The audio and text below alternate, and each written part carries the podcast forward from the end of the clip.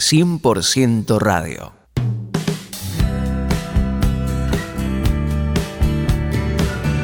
¿Qué tal mis queridos amigos? ¿Cómo están ustedes? Espero que bien. Es una alegría para mí poder compartir este momento, este espacio junto a todos los amigos que nos acompañan. Te cuento que hace unos días estuve charlando con una persona, un hombre mayor, que me contaba que cuando estaba en el campo con sus abuelos que habían venido de otro país, inmigrantes italianos, ellos le enseñaron a buscar siempre el pan y la paz. Entonces yo le pregunté, ¿y qué significa esto? Bueno, el pan representa el sustento diario y la paz era importante, ya que con ella, o sin ella mejor dicho, es imposible trabajar, es imposible desarrollar las actividades del diario vivir. Así que te invito a que me acompañes en el tema que vamos a desarrollar en esta oportunidad que tiene que ver justamente con enfocarnos en lo realmente importante y caminar en paz.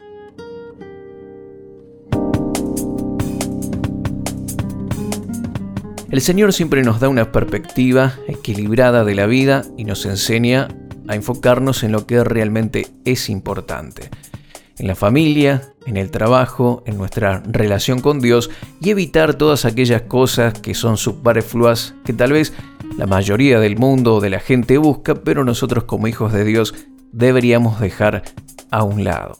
Pero también hay algo interesante como hijos de Dios que debemos perseguir y es la paz. Cosa que muchas veces eh, está faltando entre los hijos de Dios. El mundo vive sin paz, la gente está tribulada, perturbada, oprimida, no sabe cómo enfrentar los desafíos, las deudas, los problemas que tienen con los desafíos del diario vivir y esto les roba la paz, la tranquilidad. Pero nosotros, los hijos de Dios, deberíamos caminar en paz. Es una de las promesas que tenemos. Jesús nos dijo, mi paz os dejo, mi paz os doy. Yo no la doy como el mundo la da. Y esto es importante caminar en paz, que es una paz que Jesús nos da, que no es como la que el mundo ofrece. La paz del mundo es una paz que se logra a través de tomar medicación o a través de acuerdos o evitar todo tipo de conflictos. Bueno, el Señor no promete que no vayamos a tener conflictos, pero sí que vamos a tener su paz. La paz de Dios que sobrepasa todo entendimiento. Es una paz que, más allá de lo que estemos atravesando, o por las situaciones que estemos viviendo, podemos disfrutar de paz y de tranquilidad y sosiego en nuestro corazón. Esta paz viene como consecuencia o como resultado de que estamos en una buena relación con Dios. Romanos capítulo 5, verso 1 dice, justificado pues por la fe, tenemos paz para con Dios por medio de nuestro Señor Jesucristo. Cuando entendemos que ya no hay guerra con Dios, de que nuestro corazón está asegurado, somos amados, de que ya Dios no está enojado con nosotros, esto produce paz en nuestro corazón porque sabemos que Él derrama su favor sobre nuestras vidas más allá de, nuestras, de nuestros errores, de nuestras fallas. Tenemos garantizada la paz porque está bien a través de nuestro estado de justificación o porque somos justos ante Dios a causa de la obra de Jesús en la cruz. Viene a través de lo que Jesús hizo y no de lo que nosotros podemos llegar a hacer. Tenemos el favor de Dios, el favor constante de Dios, su gracia abundante sobre nuestras vidas a través de lo que Jesús hizo por nosotros. Él nos trajo justicia, nos dio la justicia como un regalo y estamos en buena posición, somos bien vistos ante los ojos de Dios y no por nuestro proceder, sino por la obra de Jesús. Entonces, esto, conocer esto, nos ayuda a tener paz, tranquilidad y calma en nuestro corazón. El apóstol Pedro, en su segunda epístola, nos dice en el capítulo 1, verso 2, gracia y paz os sean multiplicadas en el conocimiento de Dios y de nuestro Señor Jesucristo.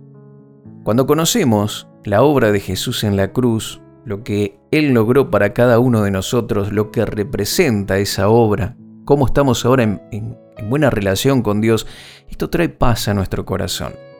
Pero tenemos que entender esto, tenemos que conocer esta maravillosa obra redentora de Jesús en la cruz. Ese gran consumado es todo lo que eso representa, todo lo que esto eh, tiene que ver con nosotros. Cuando comprendemos todo lo que se llevó a cabo en la cruz, todo lo que Jesús ganó para nosotros en esa cruz, inmediatamente la paz de Dios va a gobernar nuestro corazón. Pero necesitamos entender, necesitamos conocer nuestra identidad, lo que tenemos en Cristo. De lo contrario, vamos a estar tratando siempre de obtener el favor y la paz de Dios y tratar de ganarnos sus bendiciones y, tratando de, como se dice a veces, pagar ese precio hacer ese sacrificio para que Él nos bendiga. Por ejemplo, te doy un ejemplo, yo siempre traté de hacer eso, de, pagar ese precio, de hacer esa milla extra, a fin de ganarme el favor y la bendición de Dios en mi vida. Hace algunos años atrás recuerdo que estábamos en, un, en una gran campaña evangelística y los jóvenes estábamos reunidos en un lugar aparte orando.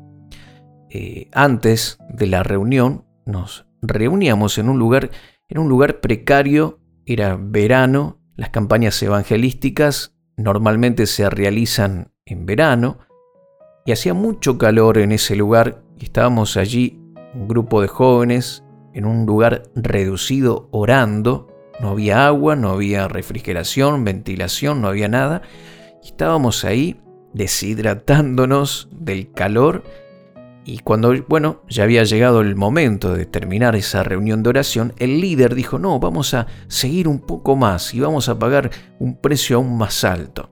Y yo, como siempre estuve dispuesto a hacerlo, me quedé y seguí orando, seguí orando. Llegó un momento que estaba prácticamente deshidratado, mareado. Y, bueno, terminó la reunión, salimos de ese lugar y respiramos un poco de aire fresco. Aunque como era verano, en esta zona donde nosotros somos, eh, los calores llegan a 35, 40 grados en la hora de la tarde. No había mucho fresco, pero ya no estábamos encerrados en esa habitación orando y clamando y transpirando. Pero cuando salí, a pesar de que no me sentía bien físicamente, yo decía dentro de mí, pero he pagado el precio y estoy seguro que Dios al ver este sacrificio que he hecho nos va a conceder una gran victoria. Y esa es la mentalidad que yo tenía en ese momento y que muchos creyentes tienen cuando oran, cuando ayunan, cuando hacen cosas para Dios, las hacen con sacrificio, con esfuerzo, sufriendo, aún como en el caso mío, eh, poniendo en riesgo mi salud, pensando que eso va a hacer que Dios nos bendiga más, no comprendiendo, no teniendo el conocimiento de la palabra, porque, como dice aquí este libro de Segunda de Pedro, capítulo 1, verso 2, la gracia y la paz se multiplican en nosotros cuando tenemos conocimiento de Dios y de Jesús. Si yo sabía en ese momento que el favor de Dios y la bendición de Dios están sobre mí por la obra de Jesús en la cruz, no tendría yo que haber hecho ese sacrificio a tal punto de comprometer mi salud. ¿Por qué? Porque en la cruz ya fue contemplado todo el sacrificio más grande, más perfecto, más aceptable de parte de Dios, que fue el sacrificio de su Hijo. Él fue clavado en la cruz, Él derramó su sangre, en su cuerpo se, se, abrieron llagas y todo eso que fue realizado en la cruz fue más que suficiente para pagar el precio, para que hoy yo tuviese paz con Dios, pudiese entrar al lugar santísimo con tranquilidad y con osadía y saber de que mis peticiones van a ser contestadas. Hay que orar, por supuesto. Hay que ayunar, claro que sí. Todo tiene su lugar, pero quitemos de nuestra mente la idea de que tenemos que hacer ese sacrificio a fin de que Dios nos bendiga, porque el sacrificio mayor, el pago más grande se realizó en esa cruz a través de Jesús. Y por eso hoy yo soy aceptado, soy amado y tengo el favor de Dios en mi vida. Y ese conocimiento, como dice aquí segunda de Pedro 1.2, trae paz a mi corazón.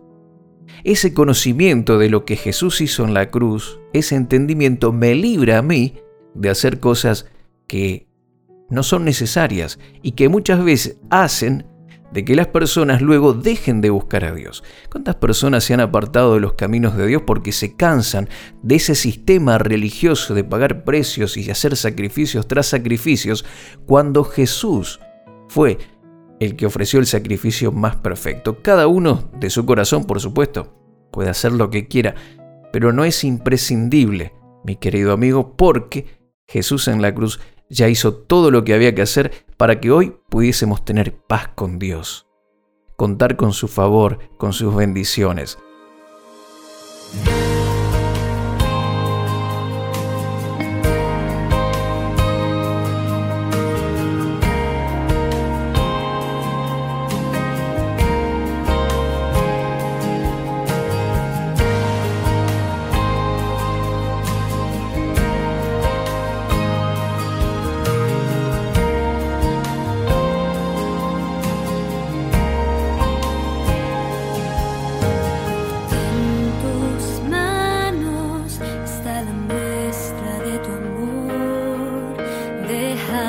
that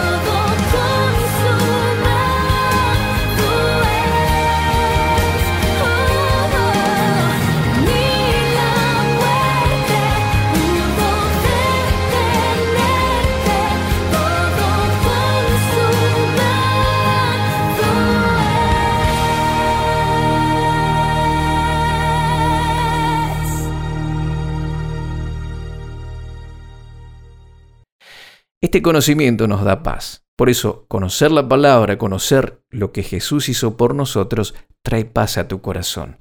Te hace entender de que estás en buena relación con Dios, de que puedes acercarte a Él en cualquier momento, hablarle, presentarle tus necesidades y Él te va a escuchar. Él va a responder a cada una de tus necesidades o de tus oraciones. Simplemente tenés que acercarte a Él con fe. Pero mi querido amigo, la paz viene a través del conocimiento. Y esto nos ayuda a tener una mejor relación con Dios. La paz viene al comprender de que todo nos ayuda para bien, que nuestras vidas están en las manos de Dios y que a los que aman a Dios todo les ayuda para bien. No tenés que afligirte por aquellas cosas que hiciste que tal vez no fueron buenas, durante años tal vez te engañaron, te manipularon, te sentís que perdiste el tiempo, o tal vez situaciones que viviste que no llegas a comprender en su totalidad, pero si amás a Dios, tenés la paz y la seguridad de que todo eso de alguna manera te va a ayudar para bien. Paz tiene que ser un estilo de vida y una dirección para nuestras decisiones personales. Dice la palabra de Dios que busquemos la paz y que la sigamos. Esto nos habla de un estilo de vida. Buscarla y seguirla. Y si no hay paz en la decisión que vamos a tomar, si no hay paz en nuestra vida espiritual, es porque algo no está bien. Y deberíamos evaluarnos qué es lo que está fallando, qué es lo que no está bien, porque el estilo de vida del cristiano debe ser un estilo de vida de paz, ya que Dios no es un Dios de confusión, sino un Dios de paz. La palabra de Dios nos habla de que el Dios de paz esté con ustedes, la paz de Dios gobierne vuestros corazones. ¿Por qué, mi querido amigo, entonces tantos y tantos cristianos viven en ansiedad, en depresión, en nerviosismo? Porque no están enfocados o no estamos viviendo en la perfecta voluntad de Dios. Si no hay paz, entonces el Señor no está ahí. Nosotros debemos buscar la paz como un estilo de vida, caminar en ella, tomar decisiones basados en la paz. Y no eh, en el temor, en el miedo, en el nerviosismo. El deseo de Dios es que aún en tu trabajo lo hagas en paz, en gozo, que disfrutes tu vida cristiana, disfrutes tu servicio a Dios si lo que estás haciendo no te produce paz, trae nerviosismo, trae opresión, trae angustia a tu corazón, tenés que tomar otro camino. Busca la paz y síguela. Porque caminando en paz somos más productivos y es la voluntad de Dios para cada uno de nosotros. Así que mi querido amigo, espero que esta palabra traiga paz justamente a tu corazón, sosiego, equilibrio y que realmente te enfoques en las cosas importantes. No persigas lo que todo el mundo persigue. Perseguí lo importante, lo que realmente tiene valor y que cada paso que des en el transcurso del año sea un paso dirigido por la paz de Dios en tu corazón.